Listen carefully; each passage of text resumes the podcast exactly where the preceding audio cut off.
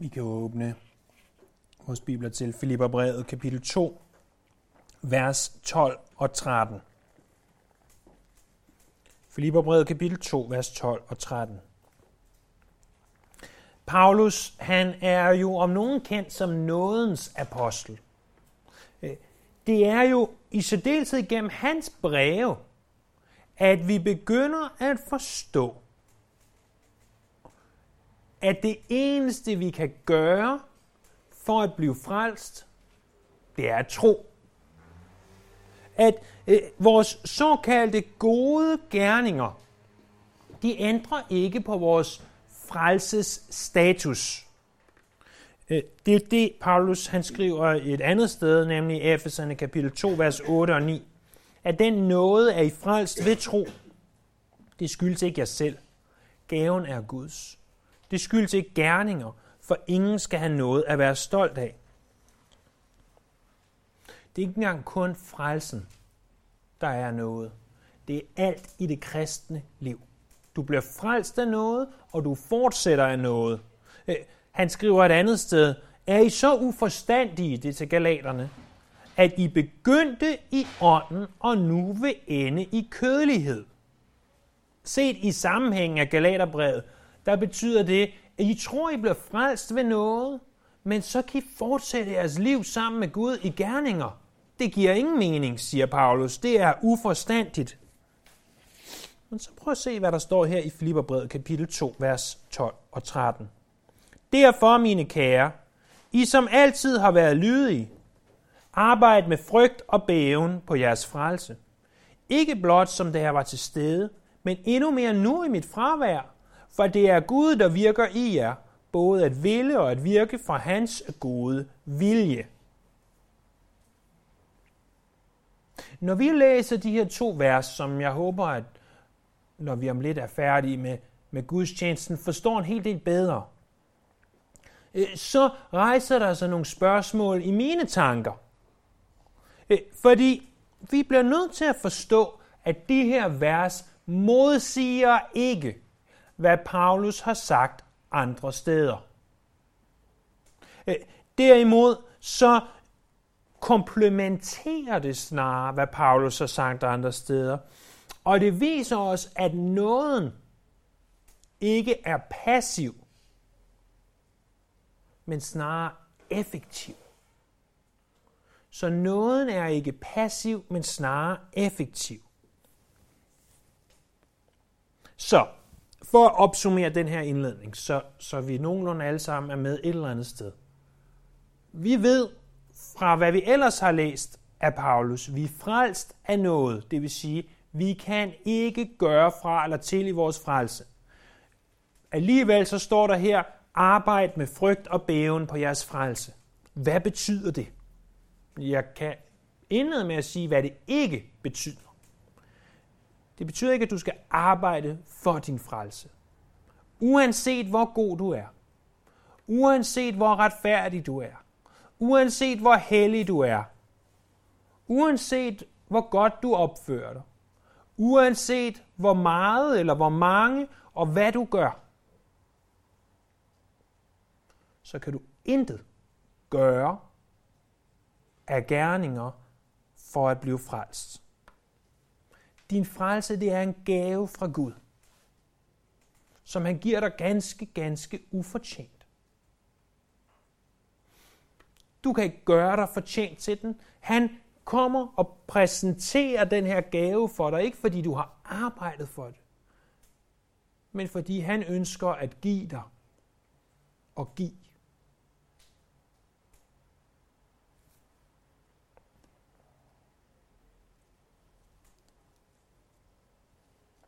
Nu er det jo kommet mig for øre, at det er mors dag i dag. Og øh, så nogle mødre, de er noget ganske særligt, er de ikke? Lisa, hun har snart fødselsdag. Og øh, jeg har planlagt det sådan, jeg har fri på hendes fødselsdag, hun har tilfældigvis selv fri på sin fødselsdag. Og øh, vi tager børnene fri, og så sidder vi her til morgen og taler om, hvad vi godt kunne tænke os at lave. Og Cornelia, hun mener, at vi skulle i lejeland. Øh, at, at det ligesom vil være det, der gav, gav mening på Lisas fødselsdag. Og, og ikke, at vi har besluttet, hvad vi gør endnu. Men, øh, jeg må hellere holde for mikrofonen her, så ingen hører noget. Øh, men vi sidder og snakker om, jeg foreslår noget, jeg ved, Lisa godt kan lide, og der ligesom er mest i hende, som siger, ah, vi kan da godt gøre det andet, hvis det er, at det gør børnene glade. Og det er sådan mødre jeg. Det giver ganske, ganske, øh, som, som ingen andre kan. Som vi mænd på ingen måde kan. Og som kun mødre kan. Og uden at sige, at Gud er en mor, uden at sige, at Gud er en kvinde, øh, øh så, så er det det Gud, han gør for os. Han giver og giver og giver og giver, ganske, ganske uden at vi fortjener det.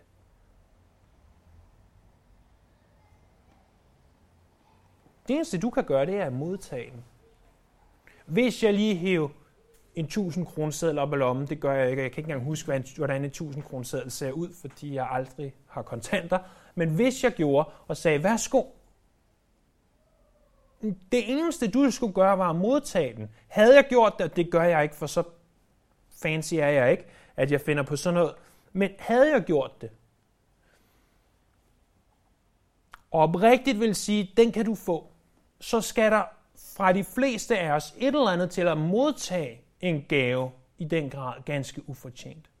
Vi, vi, skal, vi skal ville modtage. Vi, vi vil være forlegne. Jeg vil i hvert fald, hvis, hvis du gjorde det, være forlegne. Det, hvorfor? Det er ikke min fødselsdag. Jeg fortjener det ikke. Der er ikke nogen grund til det. Øh, nej tak. Eller, men, men du skal modtage det. Så det betyder ikke, at du kan arbejde for din frelse. Du kan heller ikke arbejde på din frelse. Det betyder, at du kan ikke tilføje noget til det, Jesus allerede har gjort. Du kan ikke tilføje noget til det, han har opnået. Det er mange, mange, mange år siden, jeg sådan for alvor har spillet computer. Jeg har egentlig aldrig, øh, utrolig nok, for alvor spillet computer.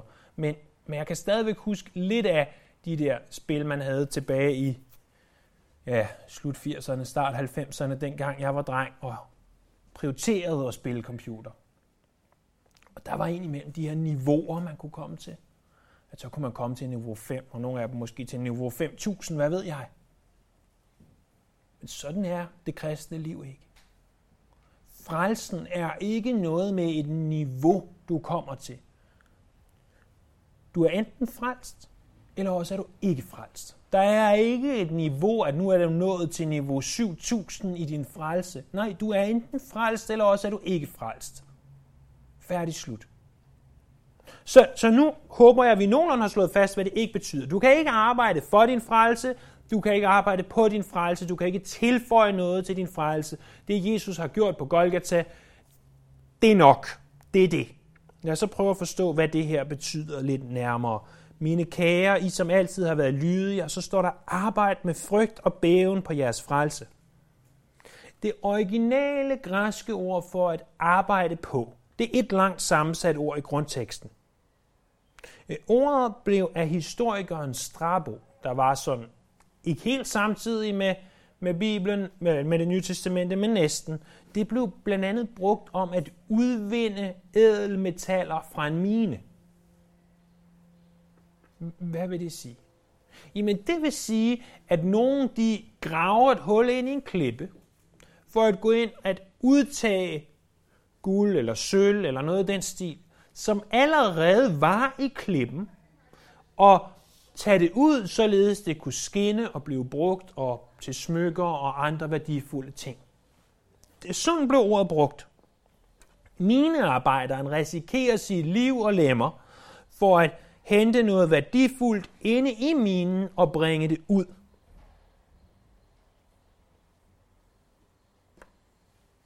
Du kan, hvis vi bliver illustrationen, på ingen tænkelig måde bringe frelsen ind i dit liv. Men du kan godt bringe den ud af dit liv. Men det mener jeg ikke, at du mister frelsen, men det mener jeg snarere, at du udlever frelsen. Du kan ikke få frelsen ind i dit liv selv, men du kan tage den frelse, det ædel metal, om du vil, den kostbare sandhed, som Jesus har plantet i dit hjerte. ved Helligånden, og du kan udleve den. De vidunderlige skatte, som han har gemt derinde, lad dem ikke forblive gemt derinde. Øh, de må skinne ud, så at mennesker omkring os ser, hvad Gud har givet os. Prøv yderligere at se, hvad der står her. Derfor, mine kære, I som altid har været lydige, arbejd med frygt og bæven på jeres frelse. Arbejd med frygt og bæven på jeres frelse. Det her, det handler ikke om, at vi skal være navlebeskuere. Men at vi først og fremmest må se til vores egen frelse. Lad være med at se på de andres. Jeg går ud fra, at de fleste af jer på et eller andet tidspunkt i jeres liv har været op at flyve. Og når man kommer op at flyve, så er noget af det første, der sker, eller faktisk inden øh, de letter som regel, så stiller stewardesserne sig op og begynder at sige alle mulige ting, som de færreste af os egentlig lægger mærke til, øh, hvis vi i hvert fald har flået bare et par gange. Men de fortæller faktisk, tror jeg nok, øh, hvordan man skal forholde sig, hvis flyet pludselig styrter ned. Øh, så egentlig burde man måske have større opmærksomhed på det, end vi har. Lad det nu være, hvad det være ved. En af de ting, de siger, er, at hvis nu at iltniveauet i flyet daler til et kritisk lavt niveau, så kommer der automatisk iltmasker ned. Og så siger de, lad nu være med at hjælpe andre, før du selv har fået iltmasken på. Det er ikke fordi, at vi ikke må have et godt hjerte og prøve på at sige, at vi vil gerne hjælpe vores børn og de ældre og dem omkring os, vi kan nå med iltmaskerne forbundet. Men det, der er pointen, så vidt jeg i hvert fald har forstået det, det er, hvis du ikke selv har en iltmaske på, så vil du for hurtigt miste bevidstheden og evnen til rent faktisk at hjælpe andre. Som kristen er det desværre rigtig, rigtig nemt, og jeg må med skam indrømme, at jeg taler af erfaring, at tænke, ah, hvis den person virkelig var kristen, havde han eller hun så gjort sådan eller sådan, eller sagt sådan og sådan. Øh, hvis vi skal forblive i den her mine-illustration, så lad være med at grave i andres miner. Du har en mine. Det er den mine, du først og fremmest skal bekymre dig om. Sørg for, at verden må se, hvad der ligger gemt i din mine, i dit indre, at få det ud til overfladen. I stedet for at gå og pege fingre af alle andre og sige, de er ikke gode nok kristne. Dem der, nej, ham der, ah, hende der, ah, jeg ved ikke helt. Det, det, det her, der er meget, der ikke handler om dig, men det her, det handler om dig. Det handler om dig og din frelse. Sørg for, for alt i verden for, at alt det fantastiske, Jesus har gjort i dit hjerte, at andre mennesker omkring dig ser det. Hvorfor? Ikke for, at de skal sige, hold da op, ham der, hende der, de er gode kristne. Nej, nej. Jesus siger, når I gør jeres gode gerninger, så må det ikke være for, at I får pris for det, så må det være for, at jeres himmelske far får pris for det. Motivationen for alt det her. Vi har set, mine kære, I som altid har været lydige, arbejde med frygt og bæven. Frygt og bæven, det er motivationen for det her. Ikke frygt som en slave, det ser vi i Romerne 8.15, men snarere frygt for ikke at ære Gud med alt, hvad vi har. Øh, med faren for at lyde måske en smule banal, så er det frygten for at gøre Gud ked af det.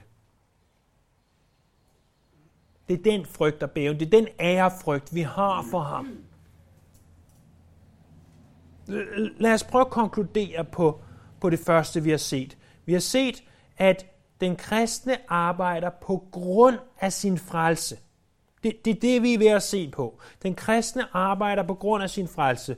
Frelsen, det er ikke bare noget, der er givet ganske gratis og ufortjent. Det er noget, vi udlever, således Gud vises for andre, og hans storhed eksponeres i vores liv. Jakob han udtrykte sådan her i sit brev. En tro uden gerninger, der er død.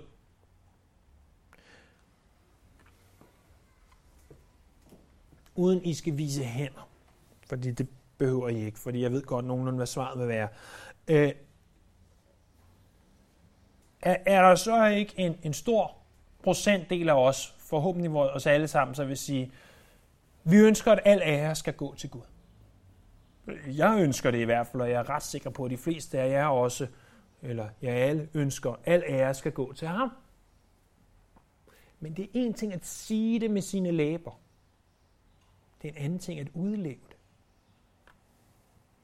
Eller hvad med den her? Jesus er Herre. Vi sang det sidste gang. He is Lord, He is Lord, He is risen from the dead, and He is Lord. Øh, er det ikke relativt nemt at sige med sine læber?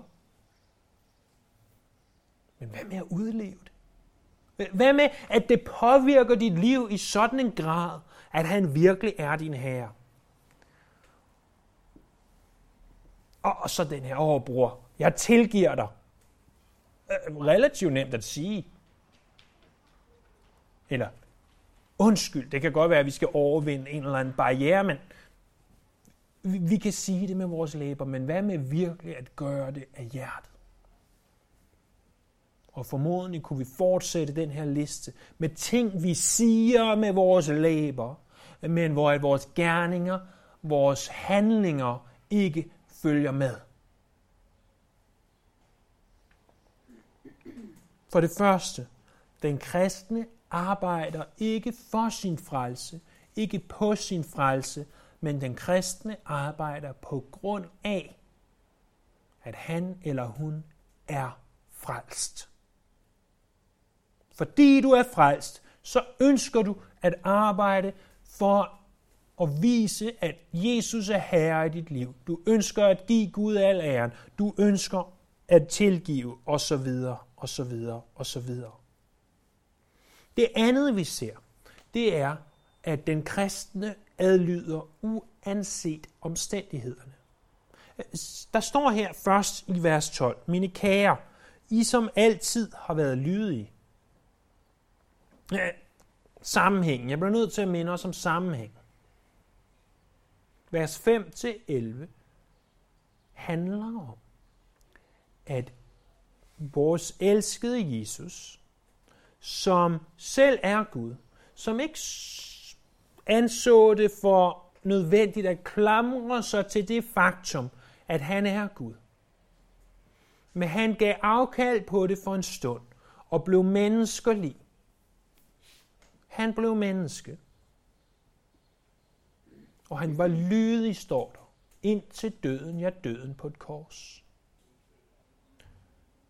Hvis Jesus var lydig imod det, faderen sagde til ham, hvad siger det om din og min lydighed?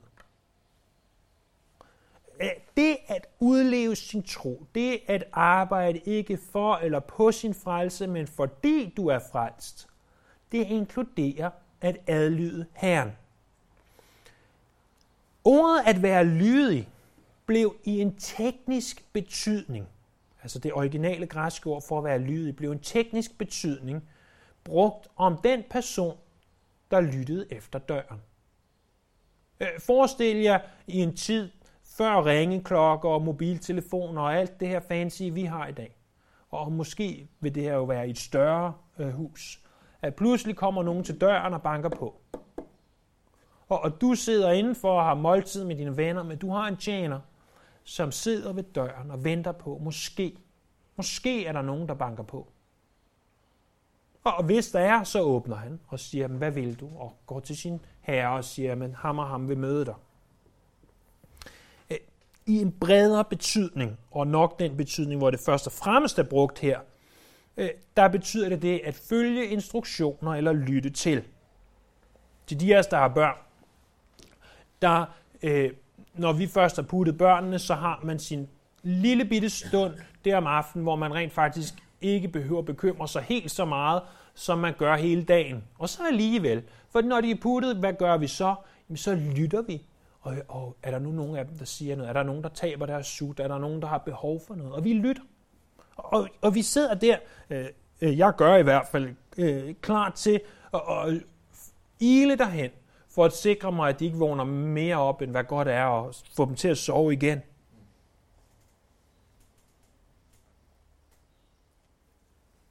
Øh, jeg sidder klar til at udvise en eller anden form for lydighed over for deres kald på mig. Uden at det nødvendigvis skal misforstås. Lydighed imod Gud, det er at have et troens øre,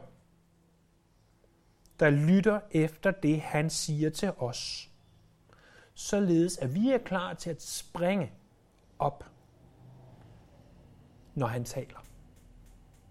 Lad mig gentage det en gang. Lydighed mod Gud er altid at have en troens øre, der lytter efter det, han siger til os, således vi er klar til at springe, når han taler.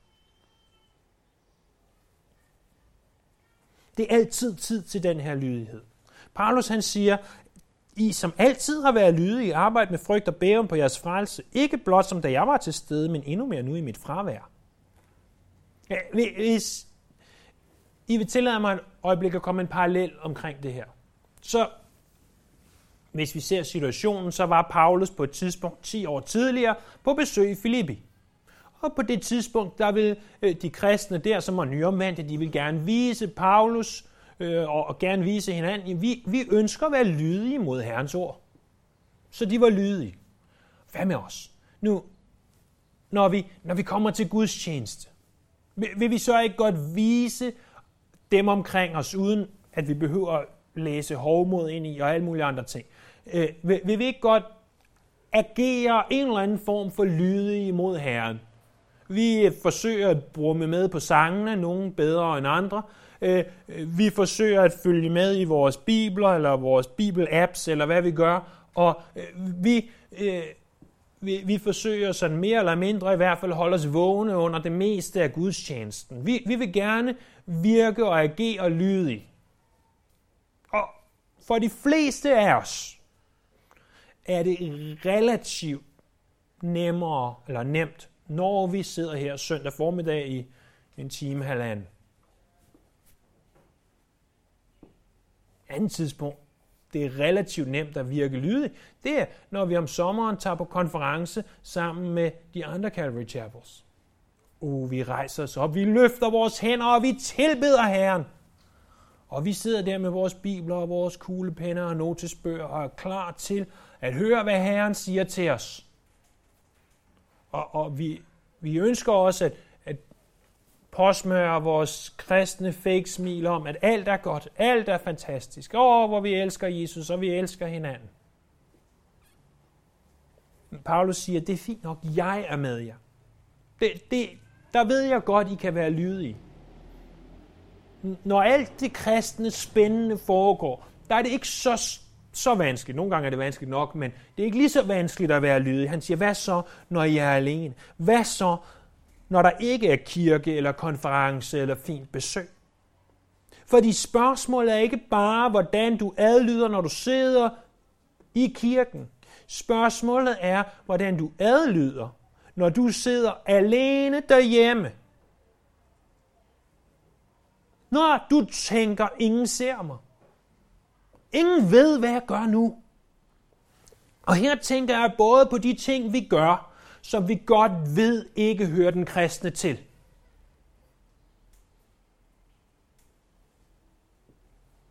Men jeg tænker også på de ting, vi ikke gør, som vi godt ved, den kristne gør. Og hvis du er i tvivl om, hvad de ting er, så kom og spørg bagefter. En mands eller kvindes karakter bedømmes ikke ved, hvordan han eller hun opfører sig blandt andre, men hvordan han eller hun er, når døren er låst, gardinerne trukket ned, lyset dæmpet, og han tænker, at ingen ser ham. Det er der, at lydighed i for alvor afprøves, hvor vores karakter for alvor prøves. Så lad os prøve at konkludere på det andet, vi har set. Hvis vi adlyder Gud, så lytter vi til ham med et åbent øre. Ellers skulle vi snarere sige et åbent hjerte. Kald det, hvad du vil. Det betyder, at når du igennem ordet, Bibelen, hvad enten der er tale om din stille tid, øh, dig alene, sammen med Gud og en Bibel, eller der er tale om i en prædiken, høre noget, som du godt ved, der er der et eller andet, jeg burde handle på, så adlyder du. Så springer du op og gør det. Ikke lige under prædiken, men tilbage efter. Øh, så, så springer du op og handler. Så åbner du døren for den, som banker. Det er Gud, der banker. Det kan også være, at han taler til os igennem omstændigheder, igennem vores samvittighed. Og når Gud taler til os, så handler vi, når han taler. Er det ikke også det, Jakob han sagde? I skal ikke være ordets hører, eller ikke blot være ordets hører, men I skal også være ordets gøre. I skal ikke kun læse i Bibelen, I bliver også nødt til at gøre, hvad Bibelen siger. Det er det, som lydighed er. Og vi kan tilføje, at det er uanset omstændighederne. Uanset om Paulus er der, i overført betydning, eller om Paulus ikke er der.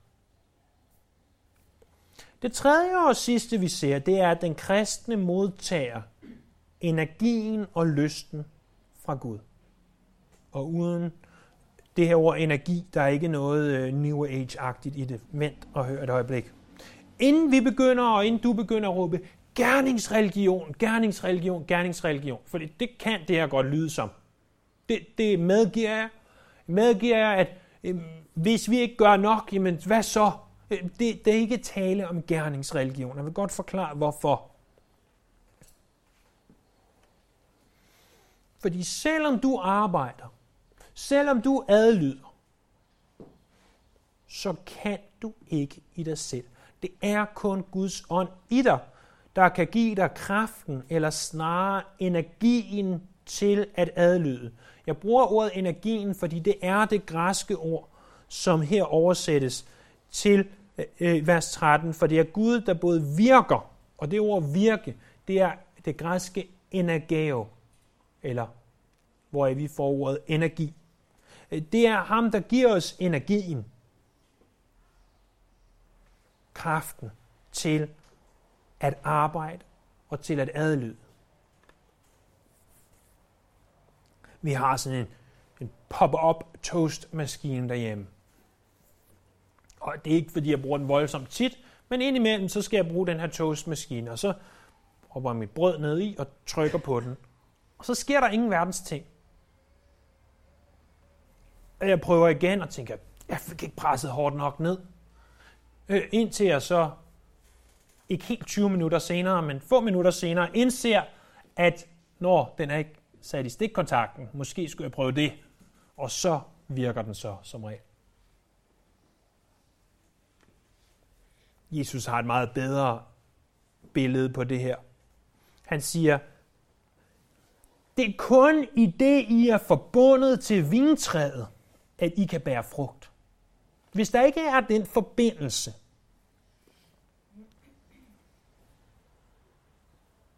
til den levende Gud, så bærer I ikke frugt, så kan I med andre ord ikke arbejde og adlyde. Vi er tilbage til kapitel 1, vers 6 af Filipperbrevet.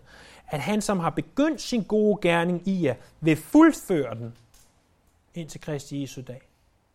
At det er ham, som begynder, og det er ham, som fuldfører. Jesus han vil aldrig bede os om at arbejde og adlyde, hvis han ikke også gav os kraften eller energien til at gøre det her. Vi ser faktisk det illustreret ganske udmærket i nogle af Jesu mirakler. Han beder nogle mennesker om at gøre det umulige. Han siger til en mand, hvis hånd er vissen, ræk din hånd frem.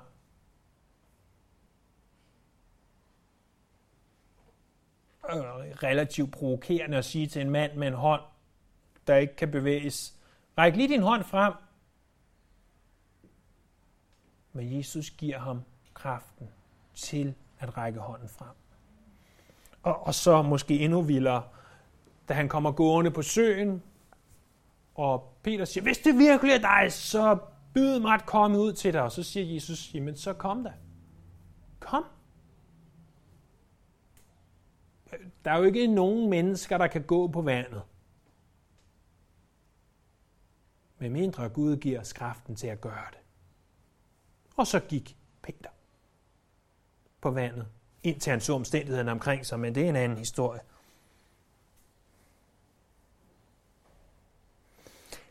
Det er ikke blot, at Jesus giver os energien eller kraften. Han giver os også viljen.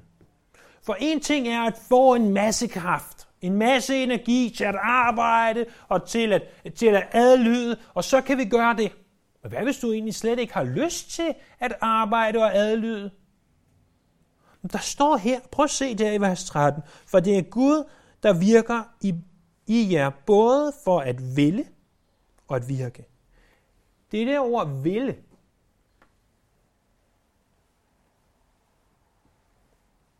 Det betyder, at han giver os vilje. Han, han går ind og ændrer i vores vilje således at vi får lyst til at arbejde og til at adlyde.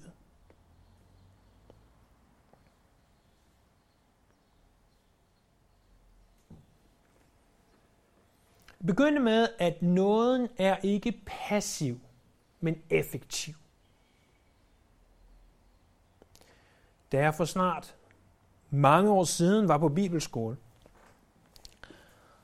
så som 20-årig fik jeg det tvivlsomme væv at have en eller anden form for bestemmende indflydelse på det værelse, hvor jeg boede sammen med syv andre unge knægte. Det var ikke alle, der var der af lige fri vilje. Det var ikke alle, der var lige dedikeret til deres studier i år. Nogle af dem sneg sig ud om aftenen. Nogle af dem lavede ikke deres lektier. Nogle af dem, de blev op længere, end de burde. Og når jeg på min bedste dansk-engelske accent prøvede at forklare dem, jamen, det, det skal I altså. Så sagde de, øh, nej, men øh, du kan godt vise os noget noget. Og jeg forstod måske ikke helt, hvad det der ord noget egentlig betød. Jeg siger, Nå, jamen, det, det, man, skal jo også være, man skal jo også være god ved andre, når man er kristen. Indtil jeg pludselig en dag, til deres store skræk, opdagede, hvad Paulus skriver om noget. Prøv at se med mig der i Titus, kapitel 2, vers 11.